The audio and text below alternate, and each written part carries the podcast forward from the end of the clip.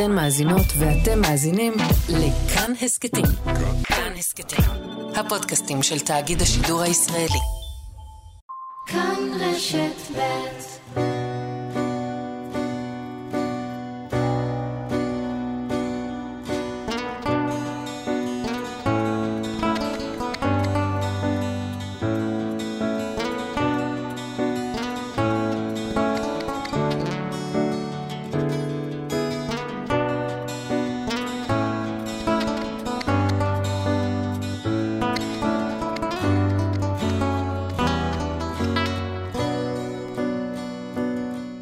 את טל פרידמן אתם מכירים מארץ נהדרת, מחלומות בהקיציס, אבל היום אתם מוזמנים להיכנס לראש שלו.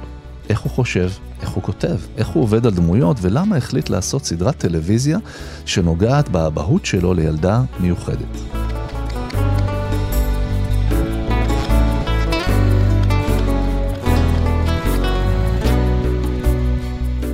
שלום לטל פרידמן.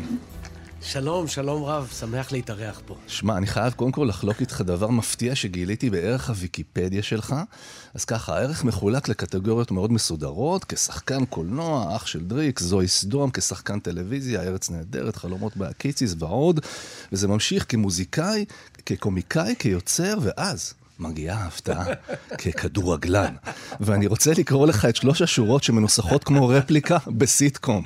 בתחילת 2015 הצטרף פרידמן כשחקן לקבוצת הכדורגל שבבעלות האוהדים הפועל רובי שפירא חיפה, אשר שיחקה בליגה ג' ב-20 במרץ 2015. ערך את הופעת הבכורה כאשר נכנס כמחליף בדקה ה-77 נגד מכבי נווה שאנן. ואז מגיע משפט המחץ, הוא פרש ממשחק פעיל בתום אותה עונה. תעזור לי רגע להגשים חלום ולשאול שאלת שדרי קווים, כן. שתמיד רציתי לשאול. מה עבר לך בראש? אני אגיד- באותה דקה. תקשיב, לא רק שעבר לי בראש, יש עוד משחק שלא נכנס לוויקיפדיה, זה המשחק שבו קראתי את הרצועה של ה... זאת אומרת, נכנסתי עוד פעם עשר דקות בסוף, ומה שעבר לי בראש, תקשיב טוב, פועל חליסה, דקה 92, הכדור עולה אליי, לא יכולתי לבעוט כי קראתי את הזה, המשכתי לרוץ, אני נוגח, זה מה שעבר לי לראש. נגחתי בכדור, והשוער שלהם הדף את זה, זה היה, זה היה כבר בפנים. זה כמעט גול. כמעט גול, ואז לא יכולתי ללכת על הרגל ופרשתי. זה, זה כאילו קריירה קצרה, אבל הייתי בן 50 אז. תקשיב, אני קראתי, לא סתם התחלתי עם זה, כי חשבתי על זה, להרבה אנשים יש את הפנטזיה הזאת. גם אני פינטזתי את עצמי במדי קבוצתי האהובה, מחליף את, אה, נגיד, אם ניקח משנות ה-80, אז נגיד את איווניר. מוטי, כן. ונכנס, ו- ובדיוק מציל את הקבוצה ברגע שהיא צריכה, אבל, אבל אנשים רק מפנטזים על זה, הם לא עושים את זה.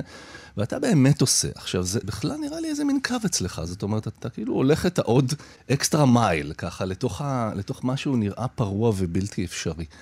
אתה רוצה לדעת איך זה קרה? זה נורא מוזר. כן. הרופאה ראתה בדיקות דם שלי ואמרה שהמצב שלי לא טובה, יש לי בעיה עם הלב כנראה. אז היא שלחה אותי לאק"ג, והעליתי פוסט אז בפייסבוק, שאני מועמד להיות שחקן בהפועל רובי שפירא. אז המנהל של הקבוצה התקשר אליי, אמר, בוא תצטרף. הלכתי לעשות עוד בדיקות רפואיות בקלקיליה, כל מיני מקומות כאלה, והתקבלתי לקבוצה. ותשמע, החוויה שלי כשחקן הייתה חוויה אנתרופולוגית, כי זיהיתי מלא סוגים של... אתה יודע, אתה יושב בחדר הלבשה עם ערבי, דרוזי, צ'רקסי, נוצרי, יהודי, והם כמו אחים. דווקא מבחינה גיאופוליטית או אנתרופולוגית, הייתה פה גאווה גדולה. אתה אוהד מילדות? זאת אומרת, את אתה... הפועל חיפה, כן. ובכלל, כשהיית ילד, אה, ניסיתי לדמיין אותך ככה בבית ספר חוגים, המוכר לי היטב. כן. נגיד אם הייתי פוגש אנשים שלמדו איתך בשכבה, הם היו אומרים, הוא, כבר, הוא תמיד היה פרוע מהשאר, הצחיק אותנו, היה במסיבת הסיום. אתה יודע, יש איך שאתה רואה את הדברים טוב, אתה כל כך מבין בזה, אתה כותב את זה. יש איך שאתה רואה את הדברים, ויש איך שרואים אותך. אני הרגשתי כזה קצת מוזר. מודי, חבר טוב שלי, שיהיה בריא, אמר לי פעם שאתה, איך קראו לי? המוזר. המוזר של, אה, של אה, החיפאים. כאילו, המוזר של השנתון שלי. מודי היה איתך בשכבה. היה שנה מעליי. שנה מעליך. אה, למה המוזר? לא יודע. אני יודע, אהבתי להקת גונג וג'נטל ג'יינט ופרוג, ניגנתי גיטרה, אני לא יודע, כאילו, הדבר היחיד שבאמת הציל אותי זה שהמקובלות שלי הפכה להיות קצת יותר כשניגנתי גיטרה. הייתה לי להקה, אז הרגשתי שאני מתחיל להבין שיש יש תקווה מסוימת. זהו, ראיתי בקריאה לקראת השיחה שלנו משפט מאוד יפה, שאתה יודע, החיים שלך מתחלקים ללפני הגיטרה ואחרי הגיטרה. כן. מה, למה זה היה כל כך כי- חשוב? כי עד גיל 15 הרגשתי שאני אבוד ושאין לי תכלית ואני אפס מאופס ואני גרוע ואני לא מבין כלום ואני חלש ואני מבולבל, וזה סידר לי את החיים. זה פתאום היה שהייתי מנגן, כל המים הגועשים סביבי נדמו ופתאום נהיה שקט. ואני לא איזה נגן ענק. הנגינה, כאילו עצם העובדה שאני נוגע במיתרים ויוצא צליל זה פלא שעד היום אני מתרגש ממנו, והבנתי שאין לי מה לדאוג באיזשהו מקום. אתה מבין? מצאת את הנתיב שלך. כן, ואחרי זה, כשהתחלתי ללמוד משחק, הבנתי שאני יכול גם לעשות קולות אחרים ממני, וזה גורם לי גם, כמובן, להוציא כישרון יותר גדול ממה שחשבתי שיש לי. יש מוזיקה, ב, נגיד בקומדיה, אתה מרגיש שיש ביט מוזיקלי? זאת אומרת, מתי להגיד את הפאנץ'? זה מאוד מתמטיקה. חשוב. זה מתמטיקה. במקרה שלי, אצלי זה... אני עושה היפוכים בקצב, כמו מתופף שפתאום את הסנר דופק בזמן אחר. אז לא תמיד אנשים מתחברים לזה. אני לא אוהב לעשות אה, ארבע רבעים, אני אוהב לעשות כל מיני שינויים של... אה, שזה בא ממני, זה לא בגלל שאני יודע את זה. זה פשוט קורה. זה פשוט קורה, כן. אני אחרי הרבה שעות צפייה בטל פרידמן ודמויותיו, ושמתי לב לאיזה משהו שחוזר. הדמויות שאתה עושה, בין אם זה דמויות שאתה יוצר, או דמויות שאתה מחכה ויוצק לתוכם את עצמך, הן מתנהלות באיזה מין נורמטיביות לכאורה, ואז פתאום קופץ להם הטל כן. פרידמן, ויוצאת איזה אמת. זאת כאילו הסאבטקסט שאנחנו לא, שאנשים לא מבטאים בחיים האמיתיים, פתאום זה מתפרץ מהם, בין אם זה לובה, או חלי, שלי, כן. או, או הדמות שלך ב- באבא משתדל. זאת אומרת, יש שם איזה מין נורמטיביות שפתאום מתפרץ איזה... כי, כי אני, מה שאני עושה הרבה פעמים, אני, נורא חשוב לי לסגור דמויות, או, או אם אני כותב, נגיד, כותב, אני לא, אני לא בדיוק כותב, זה בדיוק בגלל זה אני מקנא בך כל כך, שאתה יודע לכתוב, פשוט לשבת ולכתוב. אז אני בונה מסגרות, כי אני לא טוב בדברים אחרים. אז אני בונה מסגרת נורא נורא נורא נורא מדויקת. מה זה מסגרת? זאת אומרת, במסגרת, נגיד אם זאת דמות, אז במסגרת החוקים של הדמות, הדמות צריכה לפעול בגבולות מאוד ברורים, מאוד חדים. זה צריך להיות נורא ברור ברמה שאני יודע בדיוק הכל. אני יכול לענות כל שאלה שתשאל אותי על, ה, על הדמות, ואז אני מתחיל להזיז את הגבולות. אתה מבין? אני כאילו מושך את זה לצדדים, כאילו. אה, זה ממש מעניין. זאת אומרת, ככה, כ- ככה באמת אתה גם כותב, כשאתה כותב סדרה קומית, אז אתה כותב במסגרות. אתה אומר, אתה לא כותב סיפורים, אתה קודם כל כותב בכלל דמויות, ואת המסגרת שלהם. כן, כן, זה נורא חשוב.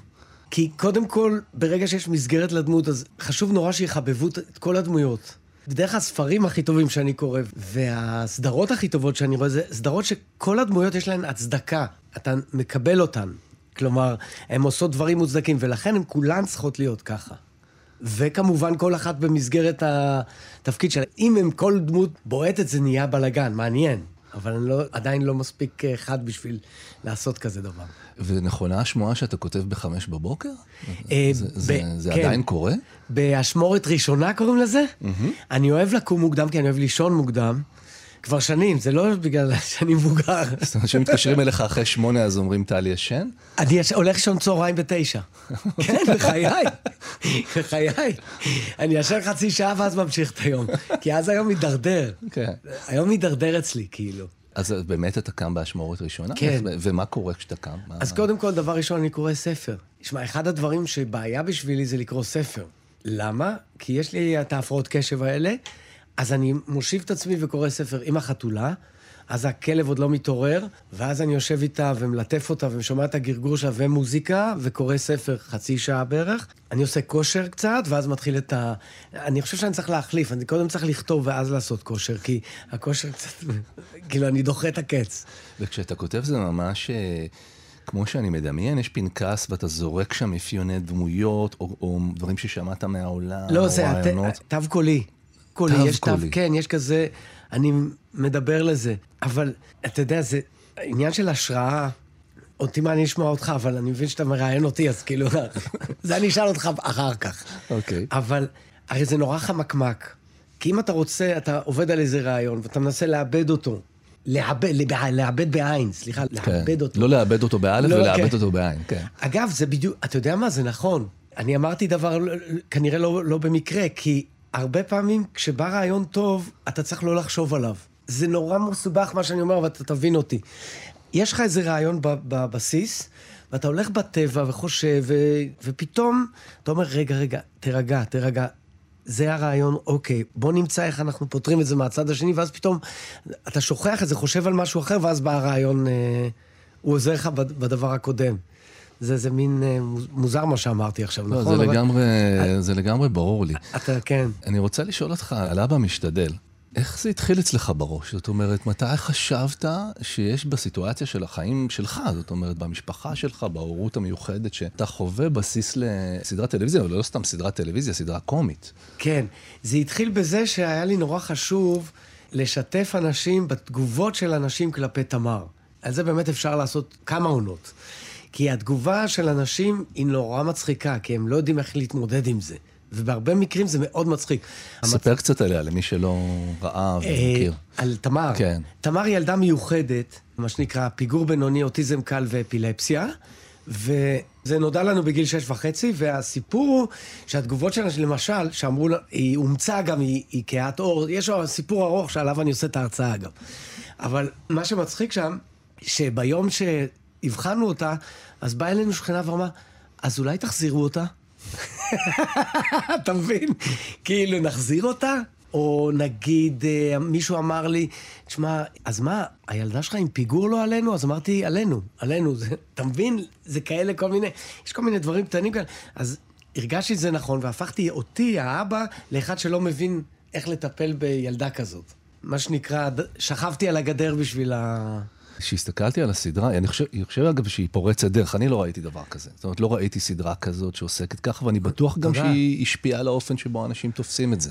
זאת אומרת, אם רצית לשנות את התגובות, אני חושב שזה עושה את זה. זה עושה את ה... התגובות שאני מקבל מאנשים שהם שייכים למשפחה הזאת במרכאות, זו משפחה שלא בחרו אותה, אבל זה הרבה אנשים שיש להם ילדים מיוחדים, הן נפלאות. זה תגובות מאוד חזקות, וזה מאוד uh, שימח אותי.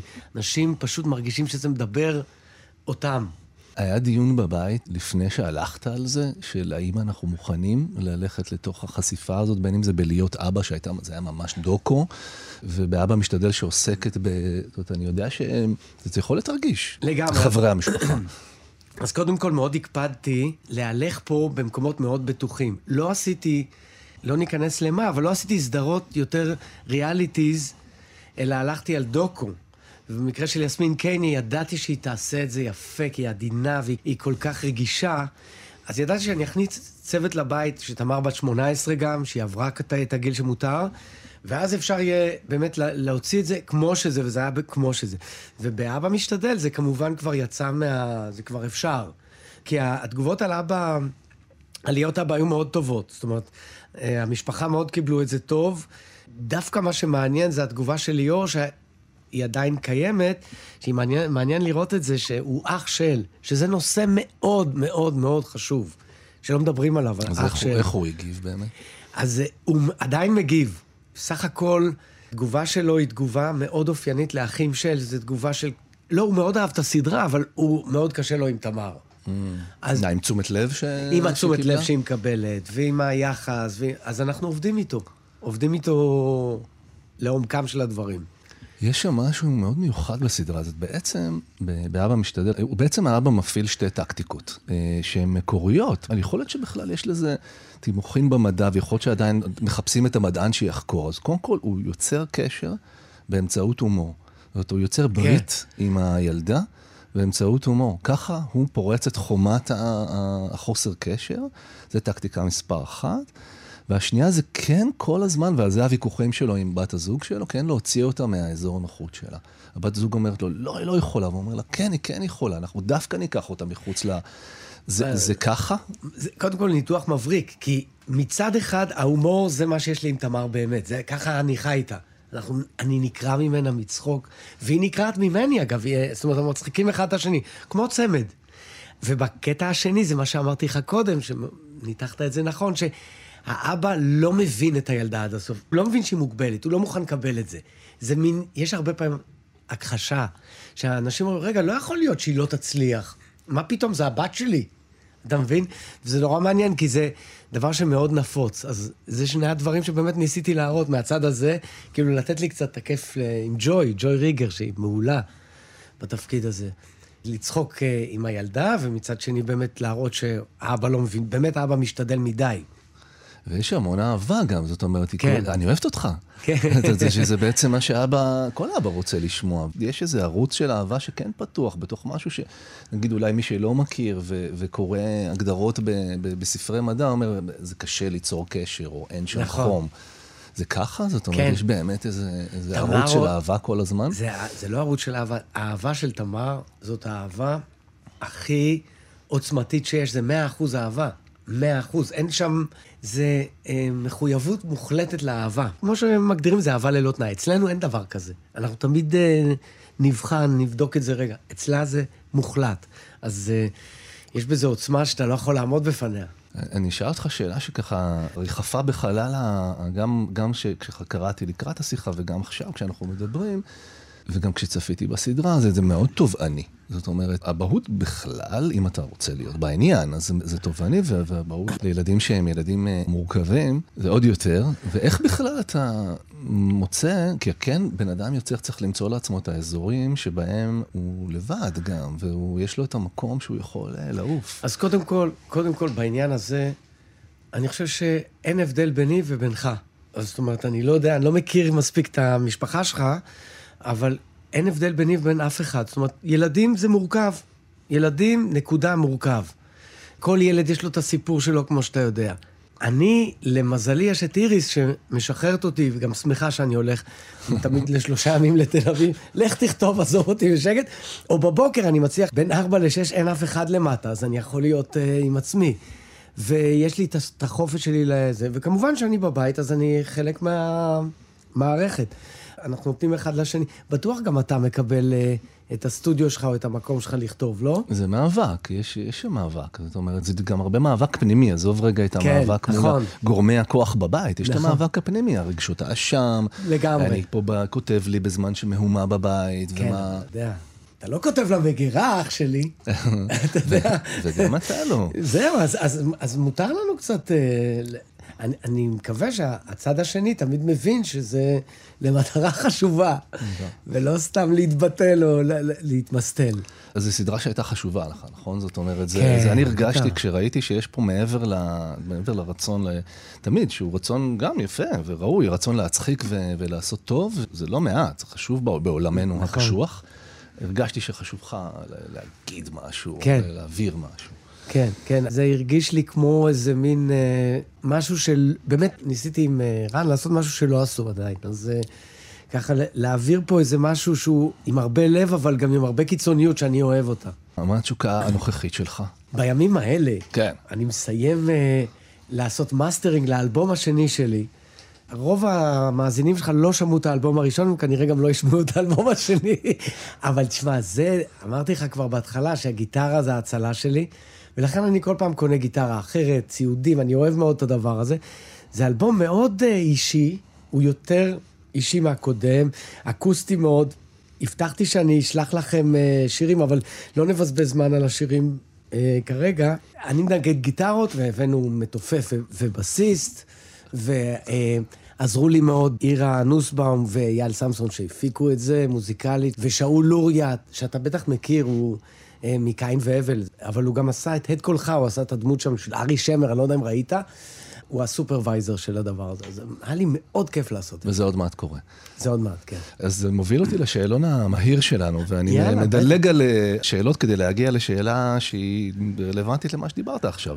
מיהו גיבור הגיטרה שלך? פרנק זאפה. פרנק זאפה. כן, ו- הוא גיבור כללי. ומה סולו הגיטרה הטוב בכל הזמנים? אה, וואו, וואו, וואו. שהיית מת להיות זה שעושה אותו? וואו, וואו, וואו, וואו, וואו. אתה יודע מה? אני אפתיע אותך. כן. טי די די טי, אלן הולסוורס ב Gong Gazeuse. אלן הולסוורס, גיטריסט מטורף. אני לא יודע אם אתה מכיר אותו, לא הוא. מהתקופה של... אה, הוא יותר ג'אז רוק. אלן הולסוורס מ Gong Gazeuse, הקטע הראשון. זה- זה מה שאני מחפש בספוטיפיי, Gong Gazeuse? Gong Gazeuse. זה Gazeuse. כאילו אלן הולסוורס. אוקיי. איפה אתה מרגיש בבית חוץ מאשר בבית? איפה הבית השני שלך? בשדות של אלונים, שם איפה שאני מטייל עם הכלבים שלי. שם אני, כן, מרגיש ממש בבית. מה העצה הכי טובה שקיבלת מאימא או מאבא שלך? אבא שלי לא דיבר הרבה, הוא אף פעם לא אמר דברים, אבל הוא אמר לי פעם, אני לא יודע, הייתי לקראת איזה ראיון או משהו, אפילו לעבודה בכיתה י"א, הוא אמר, תזכור דבר אחד, תהיה אתה. ופתאום, פתאום מאותו רגע, זה קצת סביב הגיטרה, גם סביב אותו זמן, הבנתי שאפשר להיות אני. זה, אני יודע שזה נשמע נורא, מה אמרת עכשיו? כן. אבל תהיה אתה, זה נורא מרגיע, כי אפשר לחשוב שאתה לא כל כך נוראי.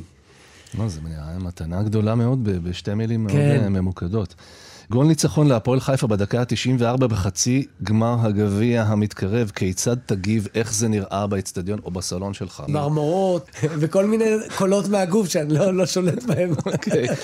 מתי בפעם האחרונה מישהו הצחיק אותך? אתה הצחקת אותי עכשיו. אוקיי, זה, היה, זה היה מהיר. אה, מתי בפעם האחרונה בכית? אה, מתה לי הכלבה ונדי. אוי. וממש זה היה קשה.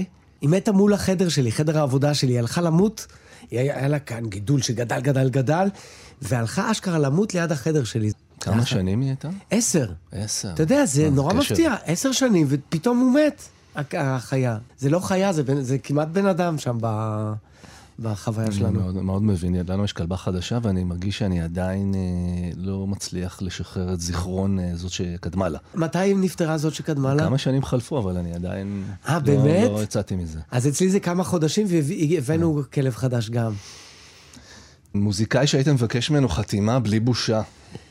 אז הי, הייתה לי הזדמנות כזאת. ראיתי את גדי לי מלהקת רעש, אני לא יודע אם אתה, אתה מכיר נראה לי. זה קצת מכיר. כן. כן. אני נורא מעריץ אותו, כי הוא גם יהודי, גרשון, גדי לי. אז ישבתי במסעדה לידו ולא העזתי לבקש. Mm-hmm. לא, לא נעים לי. לא רוצה ואני, לפ... ואני לפרוץ מ... את החומה של הפרטיות ככה. כן, ואני בקטע הזה מאוד ביישן, אני לא רוצה להציק לאנשים. מעניין. כן, אין כן. שהתביישת. מאכל שאתה לא יכול לעמוד בפניו. סטייק אנטריקוט פרה מבכירה 35 יום יישון, משויש היטב. Okay. אוקיי. לא וואגיו. לא, לא חייב להיות וואגיו, כי זה לא טעים. וואגיו זה פרות שמאוד מאוד נותנים, זה כמו הקובי שהיה פעם, אז זה עכשיו וואגיו. הרבה שומן, לא טוב אנטריקוט, עדיף אה, נתח קצבים בוואגיו. אוקיי, מאוד ספציפי. מה מרגיע אותך, חוץ מסטייק וואגיו? לשמוע, לשמוע מוזיקה. אני רוב היום שומע מוזיקה. מה מטריף אותך, מה מוציא אותך מדעתך בגזרת המקומם? כשאני נוסע מתל אביב לטבעון, היום יש פקקים, נוסע שעה וחצי, ואז בטבעון נוסע שעתיים, בגלל כל מיני אנשים שנוסעים על הבמפרים ככה ולא רואים את הראש שלהם. זה משגע אותי. המלצה למי שמתחיל עכשיו את העשור החמישי בחייו. אוי אוי אוי. כי עוד מעט בוגר העשור. וואו, אתה לא מבין. תשמע, פשוט תחיה. תעשה דברים שאתה אוהב, כי זה יכול להיגמר אתה מבין? זה, אתה, זה השלב הזה שאתה יודע, שאתה כבר מבין שזה יכול להיגמר, תהנה מהחיים, תטייל אם אתה יכול עכשיו בחו"ל, אני לא יודע, תעשה, תעשה לביתך. יפה, וטוב, אם אנחנו בהמלצות, אז נסיים בהמלצה לשבת. למה המלצה לשבת? כי התוכנית משודרת בשבת, ולאנשים יש פנאי. אחרי התוכנית, אחרי שהם מסיימים uh, להקשיב, יש להם פנאי, אז הם יכולים ללכת אחרי הסקרנות שלהם ואחרי ההמלצות, ואנחנו גם יודעים שהם עושים את זה מהתוכניות הקודמות. אז ספר, סרט, אז, מוזיקה. אז אה, שאלה שסקרנה אותי, כל הריאיון הזה, האם אתה אוהב גם, אני לא יודע, אולי לא, את הסופר ארוכי מורקמי? כן. אני מאוד, אני מרגיש שהאדם הבודד שלו הוא נורא עני. בכל ספר האדם אצלו בודד מאוד, מאוד נכון? מאוד בודד, זה בדידות יפנית. אבל, אבל לא, דווקא אני מרגיש ישראלי מאוד כשאני קורא את זה.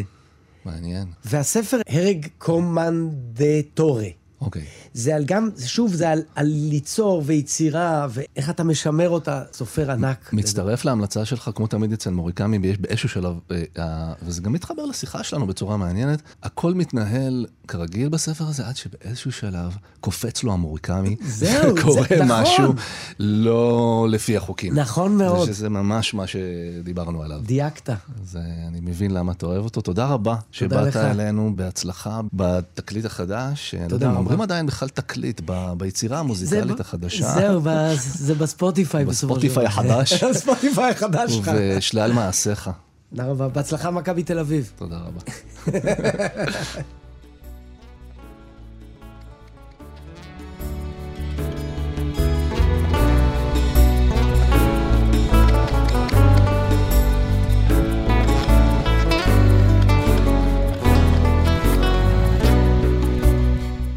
תרצו לשמוע עוד על הורות, ובאופן ספציפי על איך מתמודדים עם מתבגרים בעידן הטכנולוגי, אתם מוזמנים להאזין להסכת עם רן בר-און.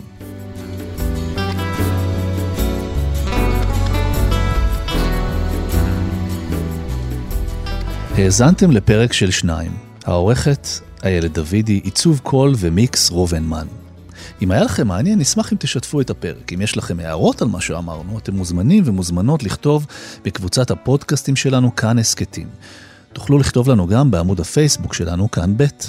את כל הפרקים שלנו והסכתים נוספים מבית כאן תוכלו למצוא באפליקציות הפודקאסטים האהובות עליכם, באתר שלנו וגם בספוטיפיי. אני אשכול נבו, נשתמע.